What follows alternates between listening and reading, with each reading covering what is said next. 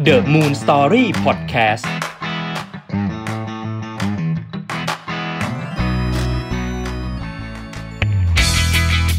เรื่องราว มุมมอง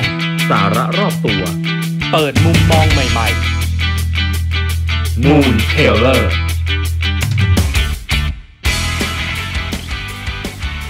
สวัสดีครับ สวัสดีครับ ครับผม ครับผมก๊อฟครับ หนุ่ยครับ ครับก็สวัสดีครับ ท่านผู้ชมท่านผู้ฟังทุกท่านนะครับ ผ่านพอดแคสต์ของ The Moon Story นี่คือรายการ Moon Tailor ครับผมนะฮะก็อยู่กับก๊อฟและหนุ่ยครับที่จะมาเปิดแบบเปิดมุมมองเนาะ อือฮึ เปิด ใช่ เรื่องราวเบิกเนตรอ่ะ เรียกว่าเป็นเหมือนเอา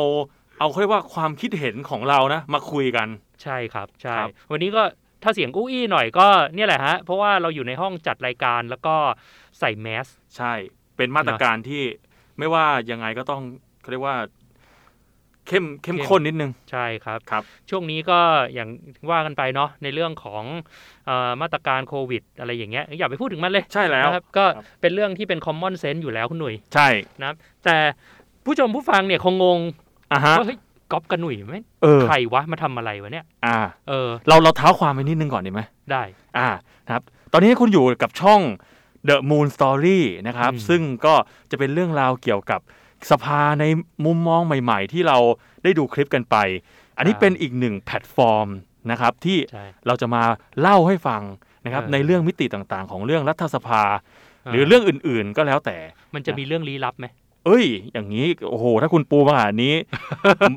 ไม่แน่ไม่แน่ ไม่แน่ ติดตาม ไม่ได้นะ เออไม่แน่นะ ถ้า ครับ ถ้าไม่บิน ถ้าพอดแคสต์ไม่บินไปก่อนเออ เอ้ยเราเซฟเซฟหน่อย ใช่ครับ เออ พราะว่า แต่ก็ไม่แน่ก็อาจจะมีคนอยากรู้ เออ เออว่ามีหรือเปล่า เดี๋ยวมีเราก็เราเองก็อยากรู้ว่ามีหรือเปล่า มีหรือเปล่า เออ นี่ทิ้งคำถามไว้ก่อนแล้วกัน เอ อทิ้งไว้ทิ้งไว้ อ่าครับ นะครับ ก็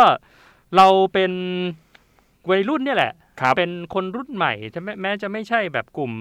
เยาวรุ่นนะนะแต่ โอ้ ก็ โหครับ แต่ก็เป็นเป็นคนทำงานที่เป็นรุ่นใหม่ของรัฐสภา ครับ แล้วก็มีมุมมองที่อยากจะถ่ายทอดกัน ก็เลยชวนคุยนี่แหละ อ่า เออ ครับ นะครับ ก็วันนี้ก็เลยมาชวนมาชวนทุกทุกๆท่านคุยกันฟังกัน แล้วก็ก๊อฟกับหนุ่ยก็อยากจะแบบแลกเปลี่ยนกันด้วยแหละ ว่าเฮ้ยทำไมอาคารของรัฐ อาคารสำนักงานเนี่ย ครับ ทำไมมันต้องใหญ่ด้วยวะ อืม เออ ของหน่วยงานราชการนะเคยตั้ง เออ คำถามเหมือนกัน มีประเด็นทุกที เลยนะ เออ มีประเด็น เออ มีประเด็นมาก จริงๆจริงๆไม่ใช่เราสงสงสัยคนเดียวหรอก ใช่ ผมว่าจริง ๆ แล้วเอ่อคนทั่วไปก็อาจจะต้องแบบคิดเหมือนกันนะว่า เออทำไมมันต้องใหญ่โตขนาดนี้ทำไมต้องแบบอลังการขนาดนี้ คนทำงานกับขนาดเนี่ยมัน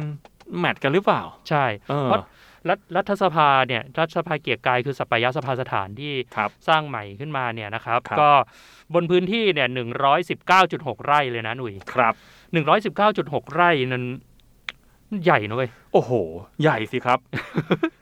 ใหญ่นะ เอาเป็นว่าคนที่ขับรถผ่านถนนสามเสนเนี่ย อืม มองไปนี่ก็โอ้โห แต่ลึง ตะลึงนะ เห็น อ มาแต่ ลัง ไ การเหมือนกันนะ ใช่ใหญ่ไม่พอสูงด้วย ใช่ เออมันก็เลยแบบไอ้พื้นที่ใช้สอยสี่แสนกว่า ตอนเนี้ยมันก็เลยกลายเป็นประเด็นที่ความใหญ่ของมันนั่นแหละ ครับ เออที่เรารู้ๆกันอยู่เนาะว่ามัน อ่า เฮ้ยใหญ่อีหยังวะอะไรอย่างเงี้ย เออ เออ จริงๆจริงๆพูดถึงความใหญ่ถ้าเราไม่ไม่นับสัพยสภาสถานเนี่ย จริงตอนสมัยก่อนๆนะครับ ผมนี่อยู่ต่างจังหวัดขับรถไป อืม เห็น อืม อาคาร อย่างเช่น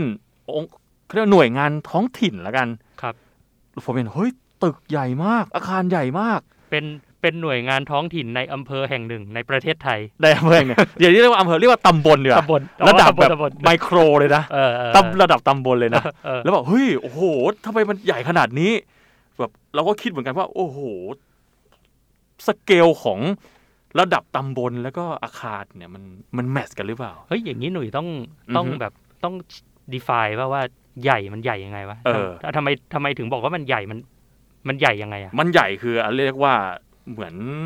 เหมือนอาคารหนึ่งอะไร อื อะ ม อาคารหนึ่งที่ที่อยู่ในอย่างในในกรุงเทพเนี่ยเป็นเหมือนเป็นอาคารใหญ่ ๆ เลย เหรอ นะครับ ผมกำลังนึกภาพตามอยู่ มันสองชั้นสามชั้นอะไรอย่างนี้ไหมครับ ใช่ครับ ประมาณสองชั้นนะคิดว่าขั้นต่ำคือสองชั้นแน่นอนนะ โอเค อ่า แต่แต่ตำบลเนี่ยที่ว่าเนี่ยคือตำบลนะ ตำบลครับ ตำบลมันมัน เออ มีคนไม่กี่พันใช่ไหม อ่าใช่ อา ส รมณ์ เกลเนี่ยก็อาจจะแบบไม่ใหญ่มาก พอดีผมเป็นคนกรุงเทพ โอ้โห คุณ ก็เลยไม่ค่อยรู้จักอะไร จ้ะ ตำบลอะไรพวกนี้ นะ อ่ะใช่ เออ จริงๆจริงๆแล้วก็คือหลาย ๆ หลาย ๆตำบลเนี่ย ครับ อ่า อันนี้เป็นแค่ความสงสัยนะ เออ ไม่ได้มีแบบประเด็นอะไรนะ แค่ อืม สงสัยว่าเอ๊ะทำไมต้องใหญ่สร้างใหญ่ขนาดนี้เหรออะไรอย่างนี้ เออแล้วแล้ว นะครับ แล้วเคยแบบ เคยให้เหตุผลมันปะว่าทำไมมันถึงใหญ่ จริง ๆ แล้วผมจริง ๆ ผมคิดว่าจริง ๆ แล้วข้างในเนี่ยนะครับ เป็นหน่วยงานที่รวมเขาเรียกว่างานต่างๆ เพื่อให้ครบวงจร เออ เพื่อให้ประชาชนในตำบลนั้นๆซึ่งจริง ๆ แล้วเนี่ยตำบลนะจริง ๆตำบลน่ะ เราไม่คำว่าตำบลจริงมันไม่อาจจะไม่เล็กไง เออ คนอาจจะแบบมีเยอะมากนะครับ แล้วก็ ใช่ มีทั้งมิติอื่น ๆ ที่ประชาชนเดินเข้าไปแล้วก็จบในที่เดียว เอ ไม่ต้องว่าติดต่อเรื่องนี้ต้องไปที่นี่ ติดต่อเรื่องนั้นไปที่นู่น เออเออเออ อ่า ผมก็เลยคิดว่าจริง ๆ แล้วเนี่ย เพื่อความอำนวยความสะดวก ม เพื่อให้ครบทุก อืม มิติการ อืม ดูแลประชาชนในในตำบลหรือในอำเภอหรือในจังหวัดอะไรอย่างนี้ ครับ อ่า ประมาณนี้ ประมาณนี้ อ่า เออ เท่ากับว่า เท่ากับว่าจริง ๆ แล้วมันใหญ่แต่มันก็มีเหตุผลว่า ก็ใหญ่ได้วะ ใช่ ซึ่งจ มัน ริ ยองมบได้ ๆจริงๆถ้าเราเรามองไปประเด็นเรื่องที่แบบสำหรับการบริการประชาชนเนี่ยก็เป็นสิ่งสำคัญอยู่แล้ว อืม แต่เราลองแบบมองลึกอีกมิติถูกไหม อืมอืม เรื่องของคนทำงานสิ ใช่ไหมเรื่องของพื้นที่ทำงาน ออ ที่มันเหมาะสมอ่ะ คนที่ต้องอยู่กับตรงเนี้ยทุกวันอ่ะ ใช่ ไม่ได้แค่เดินผ่าน ใช่ หรือว่านานๆทีมาติดต่อ ใช่ เออ สำคัญนะ สำคัญนะ จริง ๆ ถ้าเรามองถึงเรื่องแบบ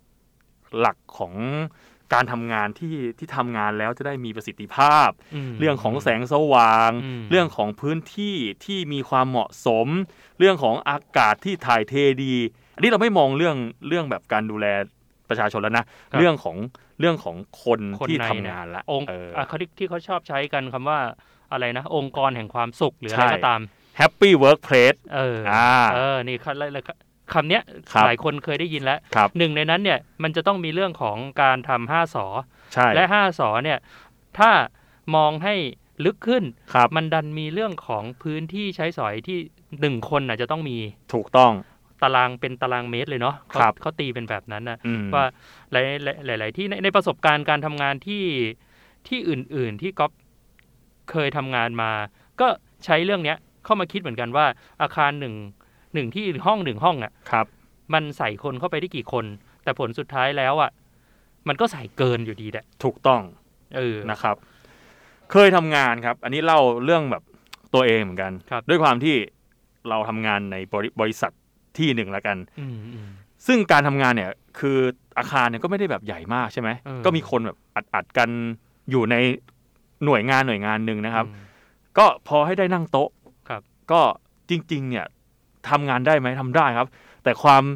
สบายความโฟลว์ของการทำงานเนี่ยก็ก็ต้องด้อยลงไป มันทำให้เรารู้สึกว่าทำงานแล้วไม่เอ่ออึดอัดนิดหน่อยนะครับ ไม่ไม่แล่น ไม่แล่นเท่า ไหร่ แต่ยิ่งงานครีเอทีฟด้วยเนี่ยโอ้โห โอ้โหไม่ได้เลย ยิ่งไม่ได้เลย นะ นะครับจริงๆจริงๆเราเราเราพูดประเด็นนี้เนี่ยก็คือว่าจริ ครั ง บ ๆแล้วเนี่ยเรื่องของเราขอย้อนเข้าไปในเรื่องว่า ย้อน เอ้ย กลับ ทำ มา ไมไออาคารของหน่วยงานราชการเนี่ยมันมันต้อง เบลอ ใหญ่ เบลอ เบลเลอร์ขนาดนี้ไง ใช่ เอ นะค อ รับย้อนกลับมาดูในบ้านเราเนี่ย ครับ อสัปปายะสภาสถานหรือสภาใหม่ ครับ ก็สร้างออกมาเนี่ยก็ความใหญ่เนี่ยก็เป็นประเด็น อืม แต่ปัญหาคือว่ารัฐสภาเนี่ยก็รองรับคนเยอะอยู่ ถูกต้อง อืม เออ คนเยอะอยู่ เพราะว่าในในการทำงานเนี่ย ถ้ารวมข้าราชการแล้วก็เท่าไหร่อ่ะสามสี่สี่ห้าพันคนอ่ะ ครับ เออ มันก็ มันก็เยอะนะ กับกับตัวพื้นที่ แล้วก็ว่าในในในความในในในปัญหาที่มันเกิดขึ้นคือ มันมีข้อกำหนดหลายตัวเว้ยหนุ่ยที่แบบ อืม ที่แบบเอามาเอามาใช้อันนี้อันนี้อันนี้แบบคือมองแบบพยายามแบบหาเหตุผลว่า เออ มันต้องใหญ่อะเพราะว่า อืมฮึ เพราะว่ามันแบบมีมีข้อบังคับอย่างเงี้ยว่า ถ้าอาคารที่มีพื้นที่เท่านี้มันจะจุคนได้เท่านั้น ครับ และถ้ามีคนเท่านั้นที่จอดรถมันต้องมีพอเท่านู้นอใช่ย่างเงี้ย เออ เพราะจริง ๆ แล้วเนี่ย ถ้าเรามันมองตัวเลขว่า โอ้โหสัปปายะ สภาสถานเนี่ย สี่แสน มีพื้นที่แบบสี่แสนกว่า อืมตารางเมตร ตารางเมตรเนี่ย เออ คนก็คนก็ต้องคิดว่าโอ้โห อาคารมันก็ต้องกินเนื้อที่แบบ4ี่แสนกว่าตารางเมตรอะ เออ ซึ่งจริง ๆ แล้วเนี่ยเราต้องบอกว่าจริง ๆ แล้วอะมันรวมถึงในเอ่อทั้งลานจอดรถเอ่ย ใช่ใช่ ถึงอ่าลานแบบ Public Space พื้นที่สีเขียว พื้นที่สีเขียว นั่นน่ะ เยอะเลยเนาะ ใช่จริง ๆ แล้วก็เพื่อเพื่ออะไรก็เพื่อหนึ่งก็คือให้เพื่อรองรับประชาชน ใช่ครับ นะครับรองรับของการทำงานกับ ใช่ กับข้าราชการเองหรือว่าคนที่มาติดต่อซึ่งจริง ๆ เยอะนะค เย รับ อะนะครับ เยอะใช่ เยอะ เยอะนะครับ คน เพราะ คนนอกเยอะมาก ครับ ในสภา แล้วก็เชื่อว่าสถานที่ราชการที่อื่น ครับ ก็เยอะเช่นเดียวกัน ใกล้ๆกันที่เราเคยเห็นอยู่แล้ว แล้วก็คุ้นหน้าคุ้นตากันดีก็คือ ครับ ศูนย์ราชการ อ่า แจ้ง ส่ วัฒนะ ครับ ขอใช้สิทธิพาดพิงครับท่านประธานครับ ครับ นะศูนย์ราชการหนาวเลยว่ะ ศูนย์ราชการมีสองตึกเว้ย ครับ แล้วก็อันนี้ก็แบบอันนี้ไปไปดูเรื่องเรื่องแบบการใช้งานของเขานะ ครับ ข้างในนั้นก็มี 20-30 กรมอยู่ในนั้นอ่ะ ครับ เออปัญหาคือว่าที่จะไปตรงนั้นไว้ยหนุ่ย อืม ไม่ได้แบบว่าใครจะไปก็ได้นะ ครับ ต้องมีเงินจ่ายค่าเช่า อ่า เอ้ย เอ้ย เออจริง อันเนี้ยต้องมีเงินจ่ายค่าเช่าก็จะจะมีกระทรวงการคลังเนี่ยตั้งตั้งบริษัทขึ้นมาดูแล ตั้งขึ้นมาเพื่อรักษาผลประโยชน์ของรัฐ เพราะว่า อ่ครับ ตัวอาคารอ่ะมันเป็นมันเป็นเหมือนแบบศูนย์ one stop service อ่ะ ครั แล้ บ วก็แบบมีหน่วยงานนั้นหน่วยงานนี้มาใช้เขาก็จะต้องเช่าห้องทำงาน ขอ เช่า ครับ ห้องประชุม ครับ จ่ายค่าส่วนกลางเหมือนหมู่บ้านอ่ะ อือหือ หมู่บ้านราชการ หมู่บ้านราชการเออแต่ว่าก็เป็นผลดีกับประชาชนไง ใช่ครับ เพราะว่าก็รวมทุกอย่างไว้อยู่ในนั้นนะครับ ใช่ แต่จริงๆก็เรียกว่าดำเนินดำเนินกิจการคล้ายๆแบบเอ่อแบบเอกชนเหมือนกันนะ อืม เออนะครับ อืม มีการแบบค่าเช่านะครับ ใช่ ซึ่งซึ่งแน่นอนนะครับปฏิเสธไม่ได้ว่าอย่างชื่อก็บอกแล้วศูนย์ราชการก็ต้องศูนย์รวม ใช่ หน่วยงานราชการเนาะ ใช่ ซึ่ง ใช่ ซึ่งซึ่งกับความใหญ่โตหรือขนาดเนี่ย ก็ก็แมทช์กับชื่ออยู่ แมทยู แมทช์อยู่ ซึ่งในในต่างจังหวัดในทุกจังหวัดเขาก็มีศูนย์ราชการ ใช่ ใช่ไหมฮะ ใช่ครับ เออเพราะว่าก็มีสารากลางมีหน่วยงานรวมๆกันอะไรอย่างเงี้ยแต่อันนี้มันอยู่ในภาพของสเกลใหญ่ ซึ่ง อ่า มันก็ล้อๆกันกับทางของรัฐสภาเหมือนกัน ใช่ครับ ก็ได้อยู่ได้อยู่ เพราะฉะนั้นคำถามที่เราตั้งไว้ตั้งแต่ตอนแรกอะเรื่องว่าเอ้ยทำไมอะทำไม ใหญ่ อาคารหน่วยงานราชการต้องใหญ่ เออ ใหญ่จริง ๆ แล้ว ก็เหตุผลมันก็ อืม พอสมควรนะ แต่จริง ๆ แล้วถ้าเกิดใครมีประเด็นอื่น ๆ นะ ครับ อยากจะมาแบบพูดคุยกันเนี่ย อืม เออ จริง ๆ ก็คอมเมนต์ได้นะ ใช่ จริง ๆ แต่แบบเรื่องของความใหญ่เนี่ย อ่า กับ ฮะ กับเรื่องของแง่มุมการออกแบบ อัน ครับ อันนี้ก็แล้วแต่นานาจิตตังนะ ครับ ว่าจะออกแบบเป็นแบบไหนยังไง ครับ อะไรอย่างเงี้ย แต่แบบเรื่องเรื่องเนี้ยเดี๋ยวว่าเดี๋ยวได้คุยกันอีกแน่เลย เรื่องของเขาเรียกว่าการออกแบบเรื่องสถาปัตยกรรมเรื่องแนวความคิดเนาะ เออ เดี๋ยวเรามาเล่าเหมือนกันว่า ว่าเอ้ยจริง ๆ แล้ว อาคารของสถานที่นี้มีหลัก ใช่ ความคิดยังไง สภา สภาใหม่สัพยาตสถานมีแนวคิดยังไง ใช่ อย่างนี้เดี๋ยวเดี๋ยวเรามาเล่า เดี๋ยว ให้ฟังกันทีหลัง เดี๋ยวมีโอกาสมาเล่า นะครับ อีก วันนี้เราว่ากันด้วยถึงเรื่องแบบคำถามที่ที่ใครๆก็มักชอบจะแบบสงสัยนะ พยายามหาเหตุผลนั่นแหละว่า ครับ เออทำทำทำไมมันต้องใหญ่มันสร้างมารองรับอะไรบ้างอะไรอย่างเงี้ย ใช่ครับ เออก็ก๊อฟก็เลยไปไปหาข้อมูลว่าเออแล้วตัวรัฐสภาเนี่ยมันใหญ่ แล้วขึ้นชื่อด้วยว่า อืม เป็นอาคารของรัฐที่ใหญ่เป็นอันดับสองของโลก ครับ คำถามคือใครที่หนึ่งวะ ใครที่หนึ่งฮะ เออ ใครที่หนึ่งก็เลยไปลื้อมาอีก ครับ ว่าที่หนึ่งเนี่ยคือเพนตากอนของสหรัฐอเมริกา ซึ่งเป็นที่ทำงานของกระทรวงกลาโหม ถูกต้องครับ ตึก ตึกห้าเหลี่ยมในหนังมาในหนังเอ็ก เอ เมน อเราเราเราจะชอบเห็นตึกเพนทากอนเนี่ยนะ ในหนังนะ เออ โดนโดนแบบโดนระเบิดบ้างโดนโน่นนี่นั่นบ้าง ใช่ โดนเขาเรียกว่าโดนทำลาย ใช่ โดนโดนทำลายไหมเพราะว่าหนึ่งจริงก็คือเป็นมีความเป็นไอคอนเหมือนกันนะมี iconic ความเป็นไอคอนิกเหมือนกันนะ ไอคอนิกของของแบบยุทโธปกรณ์ ใช่ครับ ก็นั่นคือเป็นอาคารอาคารที่ที่อันดับที่หนึ่งนะ ใช่ฮะ นะครับส่วนรัฐรัฐสภาของเราก็อยู่อันดับที่สอง ใช่เฉเฉพาะถ้าพื้นที่จริง ๆ พื้นที่ของของไอเพนตากอนเนี่ยนะครับห้าร้อยกว่าเอเคอร์ห้าร้อยกว่าเอเคอร์มันต้องหนึ่งเอเคอร์มันต้องคูณด้วยสองจุดห้าโดยประมาณอะ ครับ ถึงจะเป็นแบบ เขาเรียกอะไรนะตะตารางตารางกิโลอ่ะ ครับ เป็นไร่ไร่ อ่า เรียกว่า ใช่ เป็นไร่ ครับ เพราะมันก็ใหญ่มาก ใหญ่มาก คือจริงๆหลาย ๆ คนทราบไหมฮะ ว่าเพนทากอนเนี่ย ใหญ่ขนาดนี้คนทำงานในนั้นกี่คน เออ อ่า จริง ๆ เขาบอกว่าตอนนี้มีคนทำงาน 23,000 คน อืม เป็นเป็นเป็นที่เกี่ยวข้องกับทางทหารและพลเรือนนะ ใช่ อ่า นี่คือ สองหมื่นสามพันคน นี่ต้องต้องต้องเตือนนะว่าคือกระทรวงกลาโหมอย่างเดีย ครั ว บ ด้วย เออ นะครับ แล้วก็จะมีคนที่แบบไม่เกี่ยวข้องกับการอาหารด้วยอีกสามพันสามพันกว่าคน อืม เพราะฉะนั้นเราตีเป็นเลขกลมๆอ่ะ ประมาณสองหมื่นหกพันคนอ่ะ สองหมื่นหก ที่ทำงานอยู่ในเพนทากอนนี้ ไม่นับคนที่แวะเวียนเข้าไปติดต่อ ถูกต้อง เหล่าเอ็กเมนที่ ไปลุย เอ้ยอีกแล้วเหรอ โดนอีกแล้วเหรอ เออ โอ้โห อย่าทำร้ายเพนทากอนผม ประเด็นประเด็นไอ้ที่คันที่สงสัยเว้ย ครับ ว่า แล้วอาคารที่ใหญ่ขนาดนั้น ครับ แล้วรูปทรงห้าเหลี่ยมแบบอีหยังวะอย่างนั้นน่ะ ครับ โดนด่ามั้งเปล่าวะ จริงๆก็คิดเหมือนกันนะว่า คนอเมริกันเนี่ย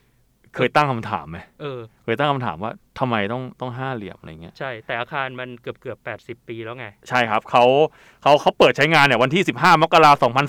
2468 อ่ะ เอ้ย อื 2486 แปดสิบหก 2486 ซึ่ง ผม ก็ ผม 80ก เกิด ว่าปีแล้วอ่ะ เออมันมันมันนูดเลย มี อะ ปะต้องถามคุณปู่อ่ะ คุณปู่ ใช่ ชาวอเมริกันของผมอ่ะ ผมก็ถามแบบเกแบบ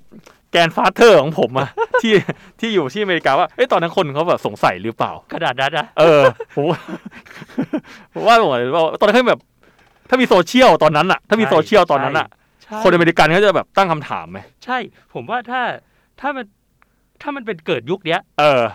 ผมว่ามันก็อาจจะมีดราม่าก็ได้ด้วย เออ ถ้าสมมติว่าว่า Facebook อะเกิดปี เออ 2486 อ่ะ เออ ผมว่าแกนฟาเธอร์ของผมอะ เออ ก็คงจะต้องพิมพ์ เออ ทำไมต้องหกเหลี่ยม เอ้ยทำไมต้องห้าเหลี่ยม เอ ใหญ่ใหอญ่อีหยังวะ ใหญ่อีหยังวะทำไมอะเอางบประมาณไปทำไมต้องใหญ่ขนาดนี้ เออ เออ ต้องมีไหม ผมเชื่อว่ามีว่ะ หรือว่าตอนนั้นเราเราย้อนไป ไม่แน่เพเพนทอนอาจจะได้รับจดหมายจากแบบคุณปู่ เออ ผมก็ได้ อาจจะส่งโทรเลขกันด้วย เออ ติดติดติดๆๆๆนะ มามีจดหมายค่าจากคนนี้บอกว่าทำไมตึกมันเป็นอย่างนี้อย่างนี้อย่างนั้น เออ เออไม่ได้เหมือนกันนะ เป็น อั ไป นี้ ได้ อันนี้แบบ เป็ไปได้ ผมว่ามันอาจจะต้องมีกระแสเหมือนกันจะว่าไป ทุกที่เนาะใน ใช่ สังคมมันต้องมีกระแสวิพากษ์วิจารณ์อยู่แล้ว แต่จริง ๆ อ่ะ เอออ อาคารเพนตากอนเนี่ยผมไปดูข้อมูลมาอีกนิดนึงว่า ครับ ตัวอาคารเพนตากอนเนี่ยเนื่องจากว่าตอนตอนนั้นที่อ่าเป็นช่วงหลังจากยุคสงครามโลกครั้ง อื ที่ อฮึ สอง ครับ ทำให้การการก่อสร้างของอาคารเพนตากอนเนี่ยจะต้องสร้างเป็นอาคารที่สูงไม่ได้ อืม เอ้ยนี่น่าสนใจนะเว้ย ครับ เพราะสูงไม่ได้เพราะว่าต้องประหยัดเหล็ก เอาไปทำอย่างอื่น เอาเหล็กไปสร้างเรือ ครับ อะไรเงี้ยทำให้เพนทากอนเนี่ยเป็นอาคารที่สูงแค่ไม่กี่ชั้น แล้วก็ใช้ปูนเป็นหลักที่สำคัญ อืมครับ ฟังดี อ่ะครับ ๆ ไม่มีลิฟต์ โอ้โห ห้า แต่ ชั้นมั้งรู้สึกนะ แต่จริงๆอ่ะ ห้า อย่าง ชั้น อย่างที่บอกห้าชั้นเนี่ยการไม่มีลิฟต์ก็ไม่ได้มีประเด็นอะไรนะ ไม่เท่าไหร่ ไม่เท่าไหร่นะ เออ นะครับ ไม่มีลิฟต์ แต่ถ้าเกิดประมาณสักอ่าหกสิบชั้นอะไรเงี้ย ไม่มีลิฟต์ก็คือ ผมว่าปวดปวดปวดขาปวดน่องอ่ะ คือใครใครต้องไปทำงานชั้นบนก็คือเหมือนโดนทำโทษ แต่จริงๆก็เลยเป็นแนวคิดที่ที่น่าสนใจเหมือนกันนะ อืม ว่าในช่วงช่วงในยุคนั้นน่ะ ก็คง อืม จะต้องแบบทำให้เราต้องประหยัดเหล็กอะไรอย่างเงี้ย แล้วก็ไปทำอย่างอื่นที่เราคิดว่ามันจะมีประโยชน์กว่าในช่วงยุคนั้นอะไรเงี้ย ใช่ มัน มัน มันเลยทำมันทำให้นึกถึง ณ ปัจจุบัน ครับ ที่มันเกิดขึ้นกับกับสภาเนี่ย อืม ว่าใช้งบประมาณขนาดนั้นในช่วงที่ประเทศเศรษฐกิจฝืดเคือง อ่ มาสร้าง ค ส บ ภา อันนี้ก็เหมือนกัน ครับ ในยุคนั้นอ่ะ ครับ จะสร้างกระทรวงกลาโหม อืม โดยที่มีมีความลำบากจากสงครามอ่ะ อืมครับ จริงๆก็ เออ เป็นเขาเรียกว่าเป็นเรื่องของแนวคิดของในแต่ละ อืม แต่แต่ละยุคเนาะ ใช่ ซึ่งจริง ๆ ก็ก็เราก็ไม่ไม่อาจที่จะไปแบบแบบล่วงรู้ได้ เออ ใช่ครับแล้วนี่ ใช่ เราก็เราก็ว่าย้อนกลับมาถึง พอเราพูดถึงเรื่องเพนทากอนที่มันแบบใหญ่โต ม เพื่อให้รองรับกับการทำงานของคนที่แบบเยอะแยะมากมาย เยอะแยะมากมาย สองสองหมื่นสองหมื่นคนอะไรใช่ครัเงี้ยบ ซึ่งจริงแล้วถ้าอย่างสภาของเราเนี่ย ก็ไม่จริงๆก็ไม่ได้น้อยไปกว่านั้นสักเท่าไหร่มีการหมุนเวียนหมุนเวียนไปมาเนี่ยก็ค่อนข้างเยอะ ตีตีว่าพื้นที่ใช้สอยของ เพนตากอนแต่เฉพาะตัวตึกเนี่ยประมาณ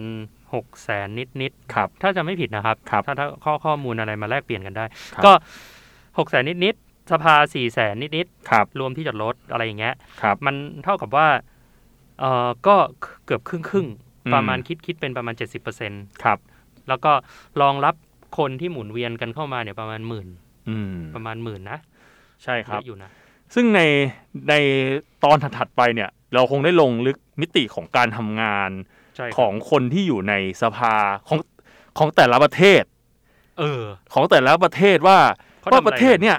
คนในสภาเนี่ยมีทำอะไรเอามา ดูว่าคนสภาไทยทำงานแบบไหนสภา ใช่ ในรัฐสภาของที่อื่นเนี่ยทำงานมีลักษณะการทำงานที่แตกต่างแล้วก็เหมือนกันขนาดไหน เราอาจจะลงในมิติที่ลึกไปกว่านี้นะวันนี้ เออ ในตอนเนี้ยเราเหมือนมาพูดคุยเพื่อพบปะกับ พบปะกัน ผู้ฟังก่อน ใช่ใช่ นะครับ ก่อนก่อนที่จะจะจะจบประเด็นเนี้ย ครับ อยากแลกเปลี่ยนอะว่า ครับ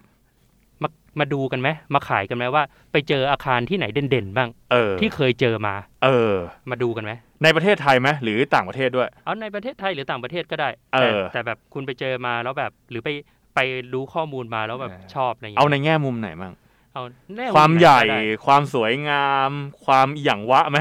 ได้ได้ได้หมดเลย ได้หมดเลยนะ ใช่ เออ ได้หมดเลย เอามาแลกเปลี่ยน เอามาแลกเปลี่ยนกันอย่างอย่างของก๊อฟเนี่ยก๊อฟมีมาแลกเปลี่ยนเลยก๊อฟถึงเปิดประเด็น ครับ ว่าอย่างก๊อฟเนี่ยก๊อฟชอบ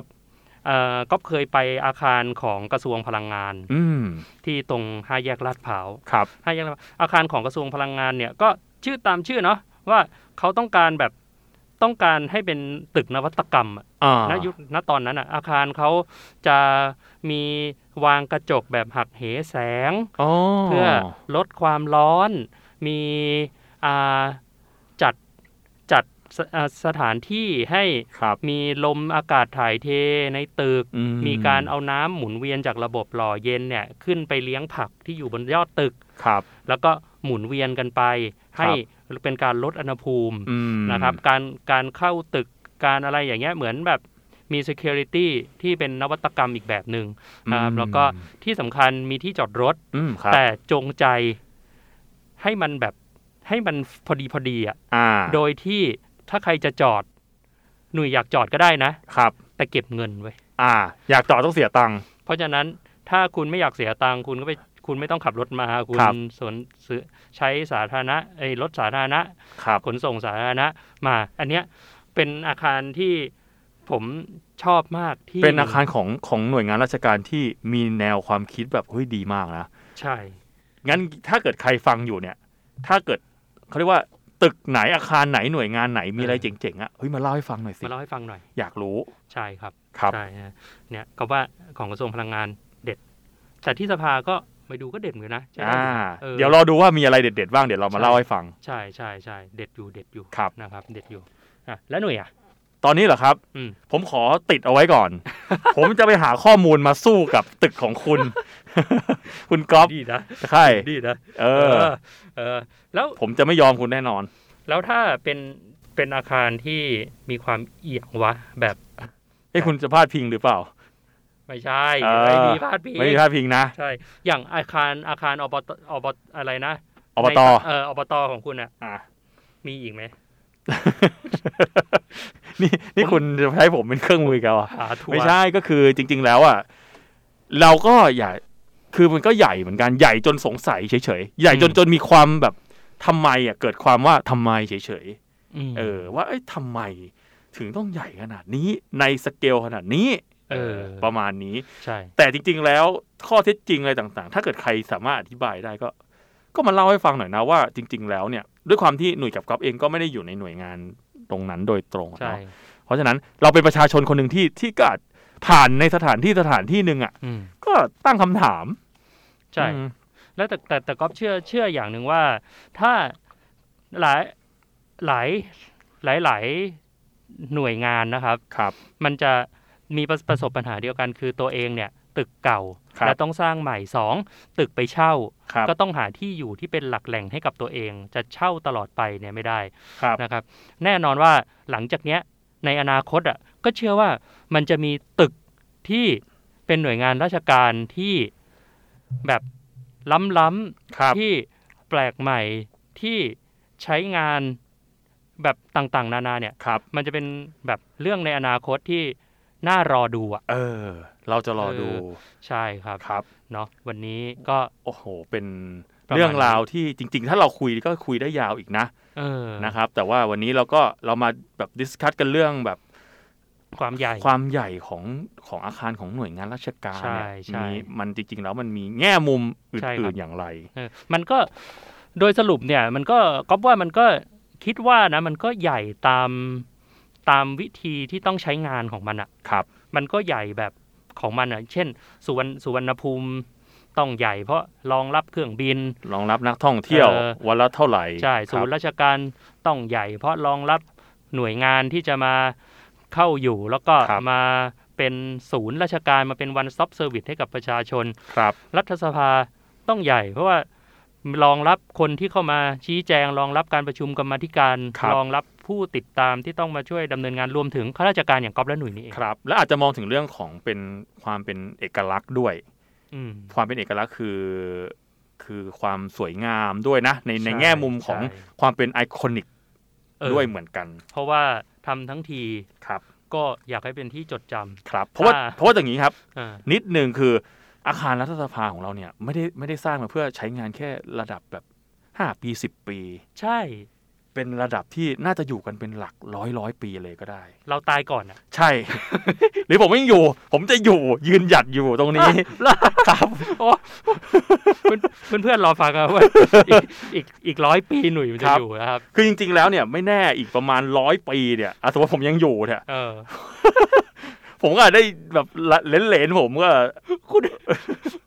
ผมผมอึด ว่าคุณนอน เป็นแผลกดทับอยู่บ้านวะเนี่ย ผมต้องรักษาดูแลสุขภาพผม อ๋อโอ เพื่อ เค ให้เห็นรัฐสภาในแบบปีที่หนึ่งร้อยได้ ผมแช่งคุณผ่านพอดแคสต์แบบหน้าไม่อาย นะครับผม ครับ วันนี้ก็ประมาณนี้ ครับ นะครับว่า เอะสรุปแล้วอ่ะมันก็ใหญ่ตามเรื่องตามราวของมัน ครั แต่ บ มันก็มีเหตุผลที่มันต้องใหญ่นั่นแหละ ครับ มันไม่มีที่ไหนที่อยากจะสร้างห้องโล่งๆ ไว้เพื่อรองรับคนคนเดียวหรอกครับ ใช่ครับ นะฮะวันนี้นะครับตา The Moon Story นะครับ รายการ Moon Taylor ครับ นะครับ ก็ยินดีครับที่ได้มา แบ่งปัน ลกย เล่า แบ่งปัน ครับ นะครับก็ก๊อฟกับหนุ่ยก็จะพาทุกท่านนะครับ ไปพบกับเรื่องราวแบบเพลินๆ แบบนี้แหละฮะนะครับ ผ่านพอดแคสต์ Moon Taylor นะครับก็ติดตามอยากให้ติดตามครับตามทุกทุกช่องทางนะครับของ The Moon Story ฝากเพจไว้ด้วยฝาก YouTube ไว้ด้วย ครับ เออนะครับ ติ๊กต็อกเราก็มี ใช่ นะครับ ใช่นะครับ ก็ติดตามแล้วกัน ครับ นะครับ EP หน้าจะมาเรื่องอะไรก็ติดตามกันแล้วกัน ครับ เพราะตอนนี้ยังคิดไม่ออก นี่คุณบอกคุณผู้ฟังอย่างนี้เลยเหรอ ใช่ ว่าแล้วแต่เราจะคิดได้อย่างเงี้ยเหรอ ใช่ใช่ อ๋อ ใช่ สดๆนะ สดๆ แต่ถ้าอยากรู้เรื่องอะไร หรืออยากให้เราพูดคุยเรื่องอะไร บอกได้เลย บอกเรามา ครับ หาวิธีบอกแล้วกัน เราจะ พว่ เราตามใจผู้จัดขัดใจผู้ขอ อยู่แล้ว ล้อเล่นหยอกครับ หยอกได้ ครับ โอเคครับ วันนี้ก๊อฟกับหนุ่ยนะครับ ก็ขอลาไปก่อน ครับ นะครับ กับรายการ Moon Taylor Taylor พบกันใหม่ครับ ครัสวับสดีครับ สวัสดีครับ